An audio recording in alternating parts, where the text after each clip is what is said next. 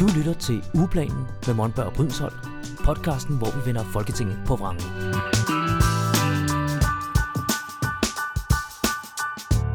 Hej derude, velkommen til endnu en uges podcast, hvor vi snakker om det, der sker inde på gangene på Christiansborg. Ja, eller ret beset nede i Folketingssalen. Ja, spørgsmålet er her, sker det virkelig på gangene, eller sker det inden til selve afstemningerne? Ja, det sker nok på gangene. Ja. Men det ved vi ikke noget om, men vi ved til gengæld, hvad der skete med de lovforslag, som har været op at vende, og fordi Folketinget er gået på, på sommerferie, så har vi øh, valgt at kigge på nogle af sidste uges lovforslag og beslutningsforslag i øvrigt. Som jo faktisk er forrige uges Ja, beslutningsforslag, fordi lige nu optager vi forud, fordi jeg måske er gået på forældrebarsel, to års forældrebarsel på det her tidspunkt, lige præcis. hvor vi udgiver afsnittet. Ja. Så vi snyder lidt. Så det er uge 23, vi har kigget på, Mm. og der vi har været ind over den ugeplan et par gange nu Ja. efterhånden, og det er fordi, den var utrolig lang. Mm. Der var en pukkel af forslag, der skulle nå at behandles, inden Folketinget gik på sommerferie. Ja. Der har været folkeafstemning, og derfor havde Folketinget fået fri i nogle uger. Jamen, øh, skal vi kaste os ud i det?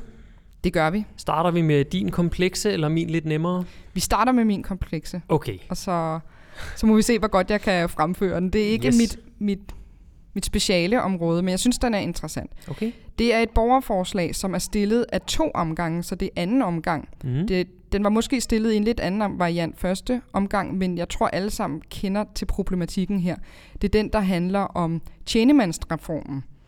Tjenestemandsreformen. Tjenestemandsreformen, ja, den er lang. Ja. Fra, fra 1969, ja. hvor at man i Folketinget herinde på Christiansborg lagde grundlønnen for de forskellige fag, offentlige fag. Mm. Det vil sige pædagoger, øh, socialrådgivere, politi, læger, alle dem, som er ansat af, af staten og kommunerne. Ja.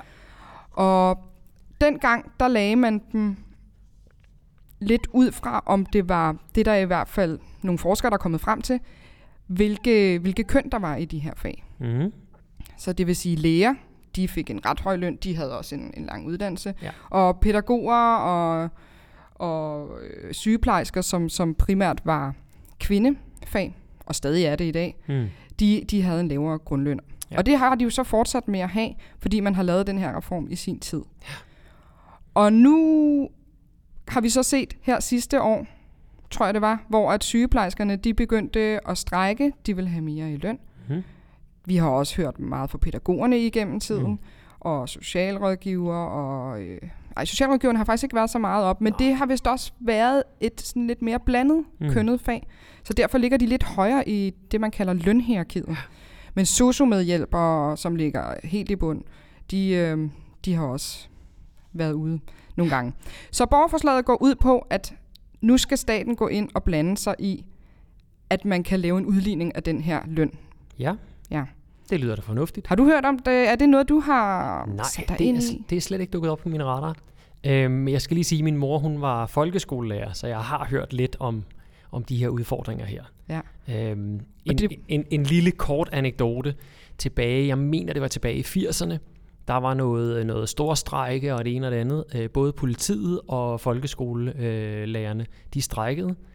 Og øh, fordi folkeskolelærerne, de er jo sådan, øh, de er jo sådan øh, øh, øh, hvad hedder sådan noget, de var lidt flippet måske dengang, lidt, lidt hippede, øh, så tænkte de, okay, det er stakkels politi, de skal have chancen. Så vi bakker ned, så kan politiet få en lønforhøjelse, og så, øh, så, så næste gang, så er det jo vores tur. Den næste gang, den kom så aldrig. Oh. så meget typisk. Solidariske, det var det ord, jeg lidt efter. ja. Så, så solidaritet, når det handler om lønforhandlinger, det skal man passe på med. Så, så ender man bare med at få ingenting. Man skal bare kæmpe sin egen sag. Simpelthen. Ja. Nu er folkeskolelærer og politi jo faktisk lidt mere... Altså, politiet er et mandsdomineret fag, mm. og folkeskolelærer, det er et blandet fag, Ja. kan man sige. Så de er faktisk nogle af dem, der ligger lidt højere i, Mm. i lønhierarkiet. Men øhm, ja, den var op at vende den her, og den er jo meget kompleks, og så alligevel ikke. Jeg synes jo, at det er, det er lidt underligt, at nogen, af- der har taget en lige lang uddannelse ja. som, som nogle andre, for eksempel sygeplejersker, skal have en lavere løn end en, en politimand, hvis man, så vidt jeg ved, har taget nogenlunde lige lang uddannelse, men i hvert fald også proportionelt Ja. skal have en meget dårligere løn. Så ved jeg godt, de får tillæg og så videre. For natarbejde, det gør politiet også. Øh, men det er lidt underligt, når man også er ansat af den samme, Ja, den samme arbejdsgiver. den samme arbejdsgiver, ja. og øhm, Og begge to er jo fag, hvor du potentielt redder liv, ikke? Så, så, så man kan sige, at vigtigheden er måske lige stor. Ja. Øhm, ja, så det, det er lidt underligt. Ja. Men Øh, argumenterne imod, Ja. det er jo, at det er den danske model, der skal Mm. mm. håndtere det her. Så det er fagforeningerne, der skal forhandle det her på plads Ja. med, med arbejdsgiveren. Og, øhm, og det, det holder man så stejl på inde på Christiansborg. At det er den danske model, og den er god. Mm. Og det, det kan man jo også sige. Det er den jo også langt hen ad vejen. Ja. Men den, den har jo så ikke været så god, at den har kunne sørge for ligeløn. Og der, der er nogen, der peger på, at, at tilbage i, det har måske været 80'erne og 90'erne, Mm-hmm. der, øh, der gik man rigtig meget op i, i mange af de her fagforeninger for de kvindedominerede fag, at Mm. sørge for, for gode vilkår i forhold til barsel Mm. og i forhold til familieliv, fordi det var det, der betød meget for, Ja. ja. for dem, der var i deres fagforeninger. Og det har man så fået forhandlet igennem, og det er jo alt sammen rigtig godt. Det har så bare bredt sig til resten af samfundet. Mm. De samme vilkår har man fået på det private arbejdsmarked og også i de andre fag. Ja. Så de har forhandlet nogle, nogle, nogle rettigheder og nogle vilkår igennem, som så alligevel har bredt sig til de andre. Men så har de droslet lidt ned på de der løsfor, lønforhandlinger. Mm. Og der har nogle af de andre fag været bedre Ja. til at, at bare fokusere på løn, fordi de nok har været øh, mandsdomineret, og derfor har barsel ikke lige været det, der har stået øverst på ønskelisten, når de er gået ind til forhandlingerne. Så, så man kan sige, at øh, fundamentet, som, øh, som lønningerne i de forskellige grupperinger står på, det har været skævt fra starten af. Og, og så, så kan man jo godt trække den danske model kortet, men igen, hvis fundamentet var skævt til at, til at starte med, så, øh, så er det jo svært at bygge, bygge lige oven på det. Ikke? Jo, Så, så det du siger, det er, at det her lovforslag det går ud på at rette på fundamentet. det gør det. At Mhm. nu skal man gå ind og lave en, en udligning Ja. på en eller anden måde. Og det har været super skævt, for dengang der gik man ud fra, at når kvinder var på arbejdsmarkedet, så var det et bijob. Ja. De stod også på, på, på mandens selvangivelse, hvis de var gift. Ikke? Wow. Så det var, når man tog en uddannelse som kvinde, så var det for at have et job, indtil man blev gift, og så, Ja. så var man som regel i hjemmet. Og hvis man så stadig arbejdede, så var det et bijob, og derfor kunne man lige så godt stå på mandens selvangivelse. Så Det- det, så det er det, det hele bygger på, ikke? Det, det er god information det her, fordi jeg tror, øh, vi har tilbøjelighed til at tro, at verden altid har været, som den er lige nu. Øh, eller i hvert fald, som vi husker den. Og det er jo de færreste af, af, af folk på arbejdsmarkedet lige nu, som i virkeligheden husker, hvordan øh, strukturerne var tilbage i 60'erne og 70'erne. Øh, de mennesker, der arbejdede i 60'erne og 70'erne, de er jo gået på pension nu. Ikke? Så, så det, det er meget godt, du lige, du lige bringer den op. Øh, og, og ja, det, det er noget, vi skal, vi skal huske på, det her med, at, øh, at verden den så altså markant anderledes ud, bare for de her 60-70 år siden. Hmm. Virkelig, virkelig anderledes. Menneskesyn, kvindesyn, alle mulige forskellige syn i, i vores samfund var virkelig, virkelig anderledes. Ja. Og vi bygger jo på det, for det var jo i forgårs. Sådan. Vi bygger jo alt op på ting, der er besluttet i fortiden, og nogle Ja. gange for rigtig lang tid siden. Så måske er tiden bare til nu, Mm. at man, man lige med, med de her lønforhold i det offentlige bare ryster posen eller Ja. nulstiller det hele, og så laver en ny, et nyt udgangspunkt. Fortæl mig lige, hvor kom det fra det her? Du siger, det startede som et borgerforslag, eller hvad? Det er et det borgerforslag. er et borgerforslag, ja. Ja, og det har været det, det nummer to borgerforslag, som går på nogenlunde det samme. Mm. Og det blev nedstemt. Okay. Ja, Var der ingen partier, der greb den og tænkte, det her, det, det, det er fedt, det løber vi med? det var der. Mm. Du må gerne komme med bud på, hvem der har været positivt stemt over for det. Ja, og jeg har tænker, for. jeg tænker SF og Enhedslisten, Ja, bingo. som de store partier i hvert fald. Ja, Ja, jeg kunne forestille mig, at Alternativet også var med. ja, Mm. Fri Grønne. ja. Øh, Der er et til. Vent, vent, vent, vent. Jeg giver kage, hvis du kender rigtigt. Ja, men, du, altså, jeg tør faktisk godt våge mig ud til at sige, øh, det kunne være Dansk Folkeparti. Jeg skylder dig kage. Woo! Godt klaret. Ja. Så der var en del partier, der stemte for, men jo ikke nogen af de helt store, og ikke nok. Nej. Til. Så det, det lader vi være, stadig være op til den danske model og mm. fagforeningerne og forhandle nogle bedre, noget bedre løn Ja. ind. Det Men- bliver op ad bakke. Lige nu har man jo varslet total nedskæringer i både kommuner og regioner, så det er nok ikke lige noget, de skal sætte næsen op efter. Så kunne, så kunne man jo bare til at skære ned på de mandsdominerede fag, Det kunne man jo. og på den måde fikse det. Ja. Hmm, den, Den bliver svær. den bliver svær. Ja. Skal vi gå videre til din? Det kan vi godt. Øhm, mit forslag, det er et af de mere kuriøse. Beslutningsforslag 118. Og det er en af de lange. Er du klar? Ja. Forslag til folketingsbeslutning om anvendelse af testkøbere til kontrol af overholdelse af aldersgrænser ved salg af alkoholprodukter og andre varer med aldersbegrænsninger. Wow. Boom. Hvem har Den- stillet det? Den, øh, det her, det er øh, SF, øh, Kirsten Norman Andersen og Karina Lorentzen Denhardt. Øh, altså, den, den helt korte udgave, det er for at teste, om butikkerne lever op til de her øh, øh begrænsninger, der er på alder øh, for køb af alkohol. Øh, så, vil man, så, så har man indført det, der hedder mystery shopper. Og en mystery shopper, det er selvfølgelig en person, som er under aldersgrænsen, der går ind og prøver at købe noget. Øh, og det har jeg kigget en lille smule op på, hvordan, øh, hvordan, det, er, hvordan det har virket. Øh, fordi vi har, øh, vi har 4.200 butikker i Danmark, øh, som sælger alkohol og tobak. Det kan godt være, at der er flere, men jeg har googlet, hvor mange øh, dagligvarerbutikker og hvor mange kiosker vi har. Så jeg tænker egentlig, det er dem, der, der sælger den slags. Øhm, der blev for nylig givet 20 millioner over fire år til at indføre den her kontrol oven i de, øh, den halve million om året, man havde. Det vil sige, i løb i de sidste to år, der har der været 5,5 millioner kroner om året til at lave de her kontroller for. Øhm, der er blevet udført 1.200 kontroller om året. Og det betyder, at hver kontrol har kostet lige i underkanten af 4.600 kroner. Hvad tænker du om det? Ja, det er da også øh, en slags penge. Ja, altså man kan sige, en, øh, en startløn for en sygeplejerske ligger mig bekendt øh, lige over de 20.000. Så altså for en sygeplejelønning kan man altså få fem kontroller. Ja. Så fem, fem gange kan man gå ud og, og prøve at købe en flaske spiritus, og så få et nej. Hold da. Ja, jeg, jeg synes, det ligger øh, i den ret, ret høje ende, den her. Det, det, det lyder meget, meget øh, ineffektivt. Og så med, øh, med 4.200 butikker, så betyder det altså, at man hver 3,5 år får en kontrol. Så lad os nu sige, at du får en bøde på, lad os sige, 5.000 kroner på at sælge øh, til en, øh, du sælger øh, spiritus til en 14-årig. Øh, så har du altså 3,5 år til at tjene de penge ind igen, øh, som den bøde den måtte være. Så på den ene side, så ser jeg, at det her det er sindssygt dyrt at håndhæve, og på den anden side, så ser jeg, at incitamentet for butikkerne at håndhæve det, er simpelthen ikke til stede, fordi der er så mange penge i at kunne sælge det her til, til unge mennesker. Så på den ene side, synes jeg, man skulle spare de her penge, spare den 5,5 million. Men øh, grunden til, at jeg egentlig tager det her op, det er, fordi der ligger noget rent principielt i det. Der er en lovgivning, der siger, at man ikke må sælge øh, for x antal procenter under en givende aldersgrænse. Men den er dødhammerende svær at håndhæve. Øhm, hvis det nu var øh, færdselslovgivningen, jamen er der en politibetjent til stede, som ser, at du kører over for rødt, så får du en bøde for det. Og det, det, det gør så, at du, ah, det kunne jo være, nej, mm. det, det er måske ikke derfor, vi, du og jeg kører pænt i trafikken, men nogen kunne måske køre pænt, fordi at, at risikoen er til stede for, at, øh, for at man får en bøde. Ikke? Men det er der ikke her. Altså, for det første, selve transaktionen mellem den, den for unge og butikken, den foregår jo uden opsyn. Øh, Den foregår jo i, i et lukket rum, ikke?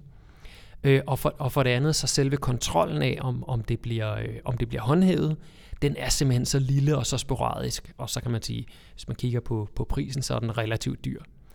Øhm, hvordan har du det med lovgivning, som man faktisk ikke rigtig kan kontrollere?